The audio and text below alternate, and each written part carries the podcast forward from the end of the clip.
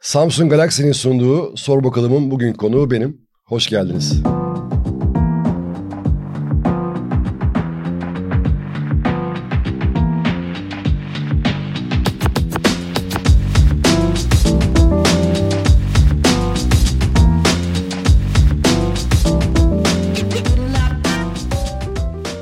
Arkadaşlarımız sosyal medyada bugüne kadar benle ilgili soruları derlemişler. Ne diyorsun dediler. Ben de sorun bakalım cevaplayayım dedim. Evet. Muhibbi ve mütebessim. Türkiye'nin yetiştirmiş olduğu en iyi şütör. Ayrıca tam bir lider. Sanırım bu adam gibi bir oyuncu bir daha çok zor gelecek ülkeye. Hem karakter hem basketbol anlamında. Her şey için çok teşekkürler İbrahim Kutlay. Ben teşekkür ederim. Güzel bir açılış oldu. Yani oynadığım her takımda hem lider hem skorer olmaya çalıştım. Bunun için de çok emek verdim. O yüzden e, teşekkür ederim bu yorumun için. Buna çok fazla bir değerlendirme yapamayacağım çünkü kendimi bu konuda övmeyi çok seven biri değilim. Ama bu değerlendirmeler tabii insana mutluluk veriyor. Tayro Dosi, yukarıda biri snop demiş İbrahim Kutlay için. Çeşme'de gördüm kendisini. Normalde beğenmem ancak adeta bir güneş gibi parlıyordu. Kim yanına geldiyse yalandan değil gerçekten samimi olarak iletişim kurdu. Yani snop biri olduğumu düşünmüyorum. Dışarıdan belki zaman zaman öyle görünüyor olabilir ama Beni tanıyan herkes benimle çok rahat iletişim kurabilir. Tanımasa da yanıma gelip e, istediği soruyu sorabilir, fotoğraf çektirebilir. E, bugüne kadar da benimle fotoğraf çektirmek isteyen, imza isteyen veya tanışmak isteyen kimseye de geri çevirmedim. O yüzden hem tanıdığım kişilerle, arkadaşlarımda hem de e, tanımadıklarımla da gayet samimiyimdir. Cem Yücetürk. İbrahim Kutlay'ın birlikte oynadığı aynı yaştaki basketbolculara bakın dede olmuşlar. Bu nasıl bir karizma? Allah nazar değdirmesin. Amin. Amin çok teşekkür ederim. Yani karizma tabii başka bir şey ama o belki doğuştan olan bir şey ama kendine bakmak, kendine ilgi göstermek önemli bir şey. Ben spor yaşantımı bitirdikten sonra, profesyonel yaşantımı bitirdikten sonra antrenman yapmaya devam ettim ve e, her gün düzenli olarak spor yapıyorum. Farklı spor dallarını denemeye çalışıyorum. İyi beslenmeye çalışıyorum. Yani kendime olabildiğince iyi bakmaya çalışıyorum. Bu yüzden de e, olabildiğince fit ve sağlıklı olmaya çalışıyorum. Diğer arkadaşlarım tabii bilemiyorum durumlarını. Bazıları e, spor bıraktıktan sonra hiçbir şey yapmamayı tercih ediyorlar. Onların tercihi ama ben sağlıklı yaşamak için, iyi yaşlanmak için kendime iyi bakmaya çalışıyorum. Berkay Uluk. Belki en yetenekli Türk basketbolcusu değildi ancak en star isimdi. İşin magazinsel yönü de etkili ancak basketbolun tanınmasında Efes'in başarılarıyla birlikte en önemli isimlerden biridir. Basketbolu bıraktıktan sonra da duruşu hep belli çizgideydi. Yorumculuğu da müthiş, kimseye eyvallahı olmadı. Evet belki basketbolculuğum, basketbola başladığımda çok yetenekli değildim doğru ama beni diğer basketbolculardan ayıran en önemli faktör e, çok çalışmamdı. Zaten genç takımda hatta yıldız genç takımına e, da oynarken A takıma girme yaşlarımda nasıl fark yaratırım, nasıl basketbolun zirvesine çıkabilirim diye düşündüğümde önce fiziksel olarak kendimi geliştirmem daha sonra da şutumu çok yukarıya çekebilmem için çok çalışmam gerektiğini fark ettim. Ancak bu şekilde diğerlerinden beni ayıran farkı yaratabileceğimi düşündüm. Dolayısıyla çok çalışarak bu başarılarımı kazandım diye düşünüyorum. Yorumculuk kısmına gelince yorumculuğu çok keyifli bir şekilde yapıyorum severek yaptığım bir iş. Çok da güzel gidiyor. Çok güzel bir platformda yapıyoruz yorumcu arkadaşlarımla beraber. Zaten e, Sokrates bu işin en e, özel ve en güzel yeri olduğu için buradaki tüm arkadaşlarımla da birlikte olmaktan çok mutluyum. Kimseye eyvallahım olmadı. Yani öyle bir şeyim yok ama hani öyle bir derdim yok ama olabildiğince objektif, gördüğünü söyleyen, kimseden çekinmeden düşündüğümü söyleyen biriyim. Bazen kırdığım insanlar da olabilir ama ben basketbol sahasında ne gördüysem onu söylemeye çalışıyorum. Fluvio. Çok büyük basketbolcu falan değildi. Harika bir, harika bir skorerdi ama savunması yoktu ve sol eliyle top sürmesi zayıftı. Bu sebeple genelde ona pozisyon hazırlanması gerekiyordu. Yalnız bulduğu zaman kaçırmazdı, o ayrı. Milli takımda Orhun Ene, Efes Pilsen'e Damir Mulomarovic, Panathinaikos'ta ise Dejan Budrago ile oynayınca üstün ştörlüğü, ştörlüğü ile şov yapmıştı. Şu guardlara bakın. Yetenekli olduğu kadar da şanslıydı bu. Şimdi tabii ki bir şutör olarak e, ben kendimi sadece şutör olarak görmüyorum birincisi. Oynadığım takımların hepsinde takımın en önemli skor gücüydüm. Skorer oyuncusuydum. E, ayrıca çembere gitmeyi çok severdim. Turnike atmak, e, fast break'te zaten açık sahayı çok severdim. 5'e 5 yarı sahada da önceliğim her zaman çembere gitmekti. Ama şutumu geliştirdikçe de e, o yönümü çok daha fazla kullanmaya çalıştım. Tabii ki takımda oyun kurucu arkadaşlarımın bana yardımı oldu. Zaten bu bir takım oyunu. Yani onların rolü, onların görevleri farklıydı. Benim de görevlerim vardı. Savunması yoktu ve o, o kısma katılmıyorum. Çünkü ben Fenerbahçe'de A takıma çıktığım ilk dönemlerde rakibin en önemli oyuncusunu hatta isim vererek söyleyeyim. Genelde Efes o dönemin Efes Pilsen en önemli takımıydı ve Namoski'yi tutardım hep. Tutmaya çalışırdım, onunla mücadele ederdim. Antrenmanlarda Henry Turner gibi çok özel bir skorerle birebir oynadıp savunmamı geliştirmeye hep önem vermiştim. Averajın üstünde tabii ki belki dünyanın en iyi savunmacısı değildim ama hep averajın üstünde savunma yaptım oynadığım takımlarda. Ee, zaten e, Avrupa'nın en önemli takımlarında eğer savunma yönünüz zayıfsa oynamanız da mümkün değil. Panathinaikos gibi bir takımda Obradoviç'te oynuyorsanız da herhalde belli bir düzeyde savunma yapıyorsunuzdur demektir. Sol eliyle top sürmesi zayıftı kısmına evet sol elim zayıftı. Herkes bunu söylüyor. Sol elimi sağ elim kadar kullanmıyordum. Bu da bir gerçek. Ama ihtiyacım olduğu her anda sol elimi çok rahatlıkla kullanabiliyordum. Bu soru Türkiye'de insanların tabii ki iyi yaptığı şeyleri övgüyle bahsediliyor ama çok çabuk da iyi taraflarından e, ziyade genelde yani çok iyi golcüydü ama karşı karşıya atamıyordu. Çok iyi kaleciydi ama uzaktan gol yiyordu gibi hep bir şeyler takmayı çok seviyoruz. İşte bana da yıllar boyunca ya çok iyi skorerdi, çok iyi şutördü ama soyuna gidemiyordu dediler. Ee, öyle olsun ben Avrupa sayıkalı oldum. Türkiye'de sayıkalı oldum. Oynadığım bütün takımlarda hep skor lideriydim. Bunu sol elim sol tarafıma gidemeden, sol elimi kullanamadan yaptıysam da ne mutlu bana. Yani demek ki kullanabilseymişim neler yapacaktım o da e, bilemiyorum. Ama güzel soru teşekkür ediyorum. Gigi Dotome 11-22 Türk basketbolunun Michael Jordan'ıdır demiş. Çok teşekkür ederim ama yani kendimi Michael Jordan'la aynı cümlede kullanmak bile benim için e, gurur verici. Michael Jordan benim basketbolla başladığımda ya tüm hayatım boyunca benim için en özel kişidir ve Michael Jordan ve diğerleri gelir benim için basketbolda. Ona benzetilmek bile çok güzel. Teşekkür ederim. B.A. Dagen. Bu nasıl okunuyor bilmiyorum ama. İbrahim Kutlay bir The Office veya Seinfeld senaryosu yazsın. Bu platformda neyse parası verelim. Bir komedi serisi basketbol ve Sokrates temalı. Unik bir zeka İbrahim Kutlay. Rahmetli Kobe gibi sinemaya yatırım yapması lazım.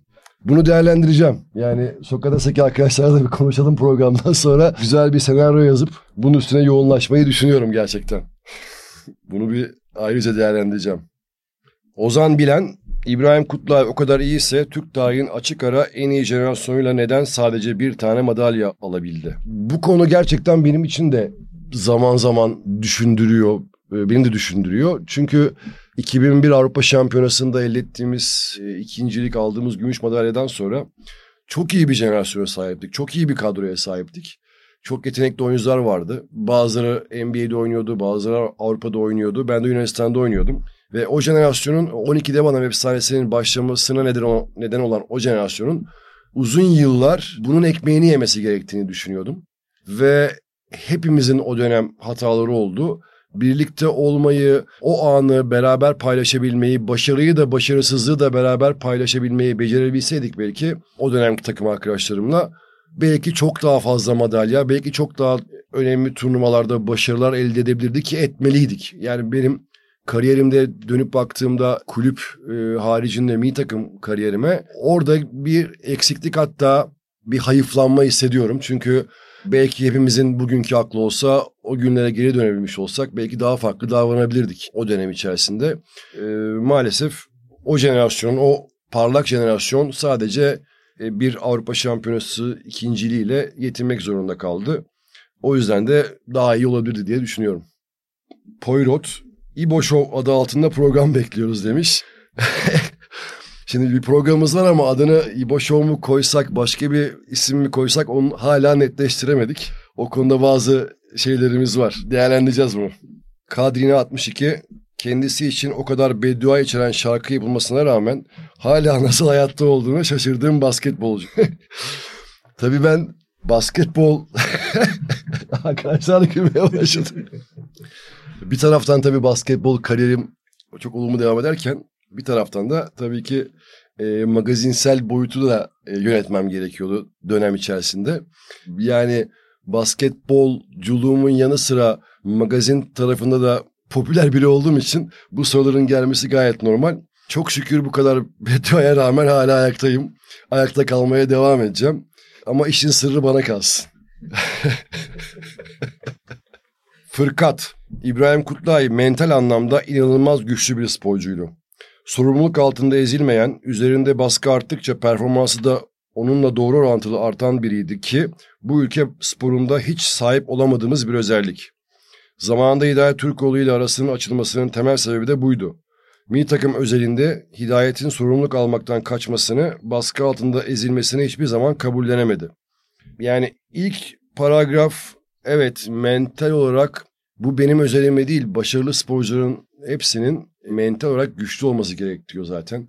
Ya o pla o sahada, o saha içerisinde, o baskı altında bu kadar zorlukla mücadele ederken tabii ki mental olarak da buna kendinizi hazırlamanız gerekiyor. Ben genelde oynadığım bütün takımlarda sorumluluktan hiçbir zaman kaçmadım. Sorumluluğun bana gelmesini bekledim. Almaktan hiçbir zaman çekinmediğim gibi bir şekilde de sorumluluk zaten bana geliyordu. Ee, ve olabildiğince de bunu doğru kullanmaya çalıştım ama bu sadece saha içerisinde değil ben saha dışında da gerek kulüp takımında oynadığım taraftarlarıma karşı gerek özel hayatımda beni seven insanlara karşı aileme karşı her zaman kendimi sorumlu hissedip buna göre hareket etmeye çalıştım. Yani Hidayet Türkoğlu ile aramda hiçbir zaman bir problem olmadı. Tabii ki saha içerisinde zaman zaman işte pas alışverişi zaman zaman her sporcu arkadaşın takım arkadaşın olduğu gibi problemler yaşadığımız dönemler oldu. Bu sadece de Hidayet'te değil diğer takım arkadaşlarıma da oldu ama Hidayet de hiçbir zaman sorumluluktan kaçan bir oyuncu değildi. Yani e, onun da sorumluluk aldığı çok maç oldu. Yani beni överken başkasına hiçbir zaman yermenin doğru bir şey olduğunu düşünmüyorum. Herkes kendince oynadığı takımlarda, mi takımda yeri geldiğinde sorumluluk almasını bildi. Ama ben kendi açımdan şunu şöyle değerlendirebilirim. Ben baskı altında daha iyi performans verebilen bir oyuncuydum. Örneğin seyircisiz maçtan çok rakip seyircilerin olduğu hatta kötü tezahüratların olduğu ortamlar beni çok daha motive ederdi. Ve o ortamlar oynamayı çok severdim. Ya da baskı altında kazanmak zorunda olduğumuz maçlarda maçlara kendimi çok iyi hazırlayıp orada daha iyi performanslar sergilerdim. Bu e, biraz yapıyla alakalı, biraz da kendini buna nasıl hazırladığınla alakalı. Ama bence işin daha önemlisi ya baskı altında da olsan olmasan da bence çalışmak işin anahtarı. Yani o sahaya çıktığınızda kendinizi hazır hissediyorsanız, otopsiye geldiğinizde daha önce attığınız o güne hazırlanırken 3 bin, 5 bin, 10 bin tane şut sizi oraya taşımışsa o zaman zaten ister baskı olsun ister olmasın kaldırıp o şutu atıyorsunuz ve sokuyorsunuz. Mert Demir sormuş hayatınıza attığınız en önemli basket. Hayatımda attığım en önemli ve özel basket Bolonya'da 2002 yılında e, Euroleague finalinde Panathinaikos forması giyerken e, maçın sonunda Bolonya'ya karşı attığım üçlüktü. O üçlükle maçı kazanma noktasına getirmiştik. Çok az bir süre kalmıştı ve Avrupa şampiyonu olmuştuk. Hem o gün gösterdiğim performans hem de e, o son attığım üçlük benim için en özel basketlerin başında geliyor. Pencuyek. Akşam bebekte rastladım. Maske takmadan geziyordu. NBA'de neden sadece 12 dakika oynadığını o an daha iyi anladım. Yani o e, birbirine bağlantıyı anlamadım ama bebekle çok zaman geçiriyorum. Çok arkadaşlarım orada yaşıyor ve oraya gelen beni çok görebilir orada. Maske hayatımda hiç takmama ne gerek var onu da anlamadım. E, ama NBA'de 12 dakika oynamama, bebekte maskesi dolaştırmama bağlamak gerçekten güzel bir bağlantı olmuş. E, evet NBA'de 12 dakika oynayabildim maalesef. Öyle denk geldi. Gürcan Deniz Gürsel. İbrahim Kutlay Efes'e gitti ama Galatasaray'a o kadar profesyonel değilim diye cevap verdi. Gerçi o gönderilen değil, kendisi giden oyuncu oldu. O da ayrı. Evet, Efes'te bir yıl oynadım. Fenerbahçe'den kiralık olarak gittim ve o sene Selanik'teki Final Four'a ilk defa kalan Türk takımın Efes'in takım kaptanıydım. E, güzel de bir sezon geçirdik. Evet Fenerbahçe'nin ayrılmam da kolay değildi. Yani Fenerbahçe altyapısından yetişip bu kadar yıl Fenerbahçe hatta ba- basketbol okulundan altyapısına gelip daha sonra A takıma kaptan olmuş bir sporcunun başka bir kulüpte oynaması kolay değildi benim adıma. Galatasaray'dan teklif almama rağmen o kadar profesyonel değilim dedim. Çünkü e, ben Fenerbahçeli İbrahim olarak anıldım ve Fenerbahçe'nin altyapısından yetişip e, hatta yani Fenerbahçe'ye futbolcu olmak için giden küçük bir çocukken bir anda kendimi basketbol sahasında buldum. Ve taraftarı olduğum kulüpte oynamak da her zaman bana büyük bir gurur verdi. Şu anda da Fenerbahçeli İbrahim olarak anılmaktan da e, çok büyük gurur duyuyorum. Ama bu hiçbir zaman beni Galatasaray gibi, Beşiktaş gibi büyük camialara saygısızlık yapmak e, hakkını vermiyor. E, onlar çok büyük camialar. Onlar da büyük takımlar. Ama ben kendimi mutlu hissetmeyeceğim hiçbir ortamda hayatımda bulunmadım. Galatasaray forması giydiğim zaman da kendimi mutlu hissetmeyeceğim için, imza atarken o bayrağı öpemeyeceğim için o formayı giymeyi tercih etmedim. Bu benim tercihimdi. E, Fenerbahçeli İbrahim olarak kalmak e, benim için önemliydi. Yunanistan'a gittiğim dönemde Fenerbahçe'den buruk bir şekilde ayrılmama rağmen hiçbir zaman Fenerbahçeli taraftarları rahatsız edecek ya da beni mutlu etmeyecek bir ortamda bulunmamayı tercih ettim. Ama bunu farklı yapan ya da Fenerbahçe'den sonra Galatasaray'a giden, Galatasaray'dan Fenerbahçe'ye gelen sporcu kardeşlerime de arkadaşlarıma da hiçbir zaman e, bir söz söyleyemem. Çünkü bu kişisel bir tercih. Bunu yapıp başarılı olanlar da var, e, olamayanlar da var. E, herkes kendinden sorumlu diye düşünüyorum. A Letter to Alice 2002 Dünya Şampiyonası'ndaki kavganın müsebbiplerinin Hidayet ve Misa Türkçen olduğunu açıklayarak Tarsus kazısı benzeri bir şüpheyi gün yüzüne çıkarmıştır. ya benim böyle bir bilinmeyeni ortaya çıkarmak gibi bir isteğim yoktu. Fakat o dönem Avrupa Şampiyonası'ndaki Gürcistan maçından sonra benim saha içerisinde bulun yaptığım bir eleştiriye Ergin Ataman farklı şekilde cevap verince yani saha içerisindeki başarısızlığı benim sosyete kulübünde maç seyretmemden işte takım içerisindeki o dönem eskiden e, birbirine kavga etmekten başarılı olamamış sporcular diye benden bahsedince beni ima ederek ben de buna bir açıklama getirmek ihtiyacı hissettim. Çünkü hayatım boyunca hiçbir takım arkadaşımla saha içerisinde ya da saha dışarısında kavga, kavga etmedim tartışmalarımız oldu, pas alışverişinden oldu, savunma yaptın yapmadığından oldu ya da farklı bir nedenden soyunma odasında o an biter etmez bunun tartışmasını yaptık ama hiçbir zaman bu fiziksel temasa ya da kişisel bir e, çekişmeye geçmedi. Ama muhatap ben olunca ben de bunun sebebinin ben olmadığını yani o Ergin Ataman'ın ifade ettiği birbiriyle kavga etmekten başarılı olamamış sporcular dedikleri dediği sporcuların ben olmadığımı onların en yakınında e, olduklarını açıklamak zorunda kaldım. Sadece o kadar yani zaten detaya da girmedim. İsteyenler e, arşivlere bakabilirler. Ulan yine mi çaylak olduk? E, şöyle bir soru sormuş. Basketbolcu olmak ister mi bilmiyorum ama çok yetenekli ve basketbola yatkın bir oğlu olan eski bir basketbolcu demiş. Evet oğlum basketbol oynuyor. Çok küçük yaştan beri oynuyor ama hiçbir zaman benim zorlamamla oynamıyor. Çok severek basketbol oynadığını biliyorum basketbolcu olmak öyle sanıldığı kadar kolay bir şey değil. Tabii ki eski bir basketbolcu olarak oğlumun basketbolcu olmasını çok isterim. Ama bu çok uzun bir süreç. Oğlum henüz 13 yaşında. Şu andaki durumu benden çok daha yetenekli. Ama bu iş sadece yetenekli olmuyor. Kendini adarsa, hayatını buna feda edebilirse, çok çalışırsa e, iyi basketbolcu olabilir ama benim oğlum İbrahim Kutlay'ın oğlu diye basketbolcu olma zorunluluğu olmadığını ben oğluma da söylüyorum.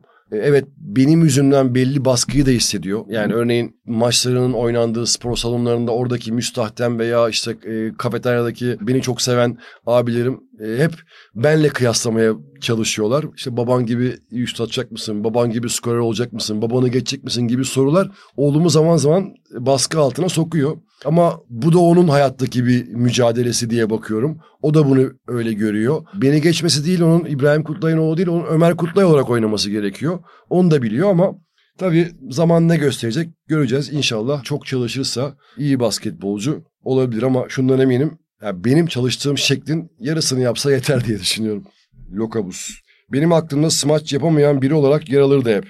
Hatta smaç yapamadığı 2007 Efes final serisinin son pozisyonu birkaç basketbol sever gibi beni de yanılttı çokça. Lakin geçenlerde seyrettiğim 2001 Eurobasket finalinde Yugoslavya karşısında Fasbri'yi smaçla bitirdiğini görünce bayağı şaşırdım. Smaç yapmak, yapamamak başka bir şey, yapmamayı tercih etmek başka bir şey. Ben çok rahat smaç yapabilen biriydim. Ama maçta bunu çok fazla kullanan biri değildim.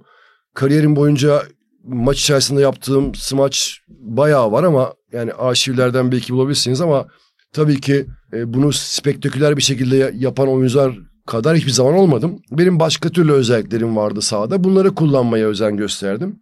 Ama geçenlerde e, Fenerbahçe TV'de bir programa katıldım. Sağ olsun onlar antrenman sonralarında yaptığımız yarışmaları böyle kayda almışlar. Bana da bir sürpriz yaptılar. E, ben de izleyince inanamadım kendime. Neler yapıyormuşum yani. Çift ters smaçlar, havada dönmeler falan filan. İsterseniz bunu size e, arkadaşlara vereyim kayıt olarak göstersinler. MLB adlı arkadaş Türkiye'de an itibariyle bulunan 140 adet Ferrari otomobilden birinin sahibi demiş benim için. evet araba merakım vardı. Araba kullanmayı çok severim. Hala çok seviyorum. Spor araba kullanmaları kullanmayı çok seviyorum. Seviyorum. Ve 99 yıldı galiba ilk Ferrari'mi aldığımda.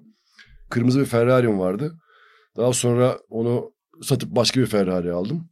Üç tane Ferrari'm oldu bugüne kadar. Çok da zevkli ve kullanması e, güzel bir arabaydı.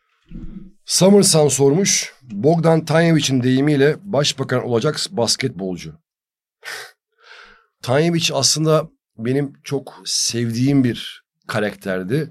Evet belki benim milli takımdan ayrılmama neden olan koç olarak, kaderin bir cilvesi olarak belki basketbol tarihine geçti ama kendisiyle çok zaman geçiriyorduk özellikle kamplarda.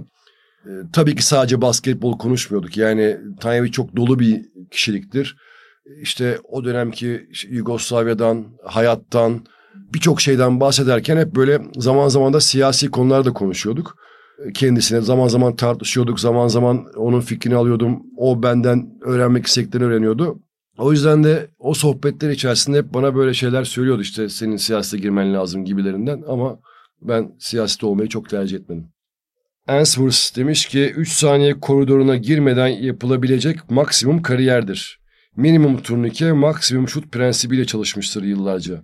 Şimdi şutör oyuncu olmakla skorer oyuncuyu ayırt etmek lazım. Ben kendimi tabii ki çok iyi bir şutördüm ama daha çok skorer oyuncu olarak her zaman gördüm. Çembere gitmeyi de çok severdim. Turnike atmak benim için çok e, önemliydi ve oynadığım birçok maçta yani attığım üçlük kadar da çembere gider, giderek sayı attım. O yüzden minimum turnike eleştirisine çok katılamayacağım. Eğer maçlarımı izlemişseniz gerçekten oldukça fazla turnike attığımı da görürsünüz.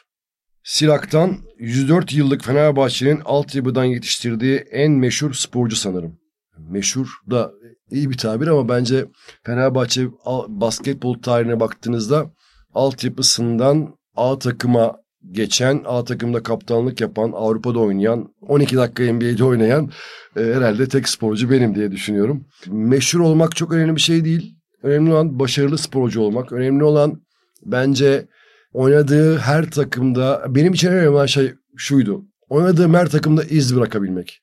Yani ben Fenerbahçe'den sonra Efes'te oynadım. Orada da iyi bir iz bıraktığımı düşünüyorum. 5 yıl Yunanistan'da oynadım. Aradan geçen 15-20 sene sonra şu an gittiğimde gördüğüm ilgi, alaka, sevgi beni çok mutlu ediyor.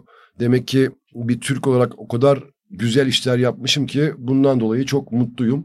O yüzden her oynadığım takımda iz bıraktım ve meşhurluğun yanı sıra ben başarılı ve e, sevilen bir sporcu olduğumu düşünüyorum. Black Eagle Scout. Kendisinin bugünkü karşılığı futbol diliyle Thomas Müller'dir. Allah Allah. O dönem bu kadar değerli bir oyuncuydu. NBA macerası farklı bir takımda olsaydı belki de orada da fark yaratabilirdi. Thomas Müller değişik bir benzetme olmuş ama teşekkür ederim. NBA maceram tabii ki herkes tarafından çok sorgulandı. Ben NBA'ye gitmemi yani gittiğim için hiçbir zaman pişman değilim. NBA'ye çok geç gittiğimi de biliyorum. Farklı bir takım olsaydı daha farklı olabilir miydi? Olabilirdi. Çünkü Seattle'a gitmeyi tercih ettiğimde farklı nedenleri vardı bunun. Ray Allen'ın takas olacağını e, söyleyip beni buna inandırmışlardı. Eğer Ray Allen takas olsaydı daha fazla süre alacaktım. Ama gitmeyince o süreleri bulamadım. NBA'de kalıp mücadele etmek, yani 32 yaşından sonra bu mücadeleye girmek mi yoksa zevk aldığım bir yerde oynamak mı e, arasında bir tercih yapmam gerekiyordu. Panathinaikos'a geri geldim. Orada kalıp oynamadan o anı yaşayıp paramı da kazanabilirdim. Ama NBA'de oynayabilecek düzeyde olduğumu e, veya orada süre bulsam çok daha farklı oynayabileceğimi bildiğim için hiç o konuda kendi özelimde kendime ego yapmadan e, başka bir yolu tercih ettim. O yüzden NBA'den de çok farklı tecrübelere döndüm. O da bana çok olumlu yansıdı. Admala rivayet odur ki Harun Erdenay Fenerbahçe'ye transfer olduğu yıl İbo genç takımda oynamaktadır ve bir gün Harun'u işte bu genç takımın yıldızı diyerek İbo ile tanıştırırlar. Ayaküstü bir sohbetten sonra İbo abi gel atışalım der. Harun da yok güzel kardeşim deli misin türünden laflar eder. İbo sonunda Harun'u razı eder ve ufak bir şut, şut yarışması yaparlar. İbo kazanır. E, yıl 93 Fenerbahçe'ye transfer olmuştu Harun Erdenay ki benim de çok sevdiğim hem daha sonra arkadaş olduğum aynı odayı paylaştım. O dönemde idol olarak gördüğüm basketbol tarzını çok beğendiğim bir kişiydi Harun Erdenay. İlk geldiği zamanlarda işte antrenmanlar sonrasında daha yeni gelmişti. Dere ağzında antrenman yapıyorduk. Dere ağzındaki antrenman sahası da benim işte 11 yaşından beri antrenman yaptığım, yeri geldiğinde orada uyuduğum, Fenerbahçe'de ne kadar takım varsa hepsini antrenman yaptığım, sabah 6'da gidip akşam 8'lere kadar orada kaldığım bir spor salonu. Hayatımı orada geçirmişim ve dolayısıyla dere ağzındaki bütün yani ana iki tane çember ve etrafta çemberler vardı. Bir tanesinde devamlı şut atardım. O yüzden de oraya değil hani Harun Michael Jordan bile gelse belki beni şutta yenemezdi. Yani kim varsa yeni şutör o bile yenemezdi. O derece kendime güveniyordum. Bir gün Harun'la antrenman sonrası atışırken abilerim gel yarışalım. Burada dediği gibi öyle tabii şey yapmadı. Yok kardeşim ben sen atışmam falan demedi. Hadi gel atışalım dedi. Harun atıyordu onda 9 ben atıyorum onda 10. Harun 9 atıyor ben 10 atıyorum. Hiç kaçırmadan attık böyle 40-50 tane. Tamam dedi ben burada seninle yarışamam artık dedi. Öyle bir anımız olmuştu. Sonra çok iyi arkadaş olduk zaten. Barış şehri. Bir kere İbrahim abiyle aynı asansöre bindik. İkimizden başka kimse yoktu. Şöyle bir göz göze geldik. Çevirdim kafamı o yokmuş gibi yaptım. Bu programı izledikçe ne kadar büyük bir yanlış yaptığımı çok daha iyi anlıyorum. Sürekli ilgiden bunalmıştır. Bir de ben darlamayayım demiştim ama keşke söyleseymişim bir şeyler. Neyse İbrahim abi izinden gidiyorum. Oturduğum ev Leoforos Aleksandros'ta. Pau tişörtüyle geziyorum mahallede. Buralara gelirsen de beklerim abi sevgiler. Barış Atina'ya çok sık geliyorum. Çok sevdiğim bir yer. Hayatımın en güzel yıllarının geçtiği şehir Atina. O yüzden oraya gitmekten çok keyif alıyorum. En yakın zamanda geleceğim. Gelirsem de bunu Instagram'dan paylaşacağım. Sen de beni bir yerlere bulursun. Yani Leoforos Alexandros'a gelir miyim bilmiyorum. Gelmek isterim ama kısa vaktimde çok arkadaşım oluyor. Onlarla zaman geçirmeyi tercih ediyorum. Keşke asansörde sorsaydın. Her türlü soruya cevap verirdim. Sevgiler. Umarım Atina'da görüşürüz. Can Kolsuz. İşte skor yorumculuğu insanı buraya sürüklüyor 3 haftada. Atamanı yakalamışken göm göm sonra böyle geri vites yapmaya çalış. Acıyorum kutlaya demiş. Yani skor yorumculuğu yapmıyorum ben. Spor yorumculuğu yapıyorum. Gördüğümü söylüyorum basketbolda bildiklerimi, tecrübelerimi sahada gördüklerimle birleştirip ona göre bir analiz yapıyorum. Demin bir arkadaşın da sorusuna cevap verirken hiçbir şeyden veya hiç kimseden çekinmeden neyse onu konuşuyorum. Ataman'ı gömmek gibi bir düşüncem yok. Ben Aygin Ataman'la beraber çok uzun yıllar çalıştım. Yani uzun yıllar derken birçok takımda çalıştım. Efes'e çalıştım, Ülker'le çalıştım, milli takımda çalıştım. Hiçbir zaman Ergin abiyle bir kişisel bir şeyim de olmadı. Ayrıca birbirimizi de çok severiz. Ama saha içerisinde o nasıl ben sporcuyken, o koçken benim yaptığım yanlışı eleştiriyorsa, gerektiğinde fırça atıyorsa ve ben saygımdan hiçbir şey demeden işimi yapmaya çalışıyorsam Ergin Ataman da koçluk görevinde ben de yorumculuk görevinde onu eleştirmek en doğal hakkım diye düşünüyorum saygı çerçevesinde ve saygısızlık yapmadan bunu yapmaya çalışıyorum. Geri vites yaptığımı da düşünmüyorum. Yani geri vites hangi konuda yapmışım söyleseymiş daha iyi ben de anlardım. Gördüğümü söylemeye devam edeceğim. Şamil Şükrü Erçaylak. Evet yine Uğur Ozan ve İbrahim abi sürtüşmeleri için geldim. Beş dakikaya kaçarım. ya bizim Eurostep'in herhalde en güzel bölümleri e, bizim Uğur Ozan'la atışmalarımız sanırım. Uğur Ozan'ın tabii maceraları bitmediği için hep bir yenilerini eklediği için ben de ona takılmaktan geri kalmıyorum. E, ve çok da keyifli oluyor. Bir dahaki programa yine bekleriz ama öyle bizim programı 5 dakikada izleyip kaçamazsın. Çünkü gerçekten çok eğlenceli güzel programımız var. İnşallah daha güzelleri devam edecek. Samsung Galaxy'nin sunduğu Sor Bakalım'da sizin sorularınıza içtenlikle cevap vermeye çalıştım. Umarım beğenmişsinizdir. Hoşçakalın.